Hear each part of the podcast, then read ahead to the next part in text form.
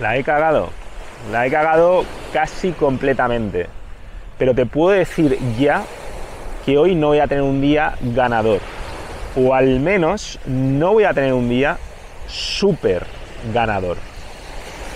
¿Por qué? Por una sencilla acción. Se me ha ocurrido al despertarme abrir el teléfono, el celular, el móvil, como lo quieras llamar, y darle a un botoncito que pone Instagram. Esto ha iniciado una cascada de ahora abro Instagram, de aquí me voy aquí, de esta historia me voy a esta otra story. Luego esto me recomienda tal o cual página. De repente me encuentro no sé dónde viendo vídeos de una persona a la que ni siquiera seguía. Cuando me quiero descuidar estoy en Twitter, luego estoy en YouTube, luego vuelvo a estar en Instagram. Y así se me han ido nada menos que dos horas. Para mucha gente esto puede parecer una tontería, pero para alguien como yo, que lleva años consagrado al estudio de la excelencia humana, de la excelencia integral, es un drama. Es... me ha destrozado el día. Prácticamente me ha destrozado el día.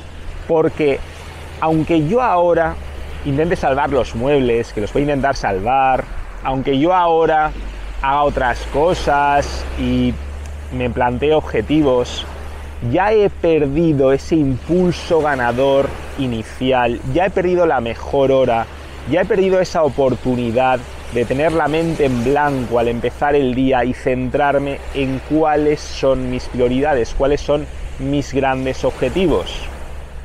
He perdido la oportunidad de utilizar la brújula, pero sobre todo estoy perdiendo inercia. Estoy haciendo que la ley de la inercia funcione en mi contra en lugar de hacerlo en mi favor. Si tú empiezas el día haciendo algo que sea importante y difícil, después todo lo demás va a ir cuesta abajo. Y viceversa, si empiezas el día haciendo el imbécil, como me ha ocurrido a mí, pues se te va a hacer toda una montaña, ya no solo por la dificultad, ya no solo porque tengas menos horas, sino sobre todo por una cuestión meramente psicológica y es que te vas a sentir mediocre incluso esforzándote. Si tú empiezas el día a tope, si empiezas el día desde lo más alto, si empiezas el día con grandes logros, es muy fácil decir, venga, va, un poco más, que vamos a tener un día súper ganador.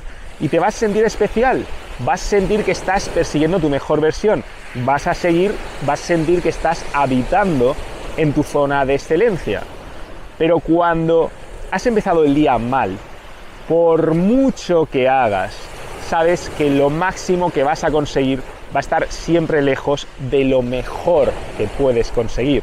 Es decir, sabes que por mucho que te esfuerces, no vas a pasar, no vas a cruzar la línea de la mediocridad. Por eso es tan importante empezar el día a tope. Y por eso es tan importante, y este es el mensaje que quiero darte, no tocar, pero ni con un palo, ni a 5 metros de distancia no toques las redes sociales. No se te ocurra abrirlas y mucho menos al empezar el día.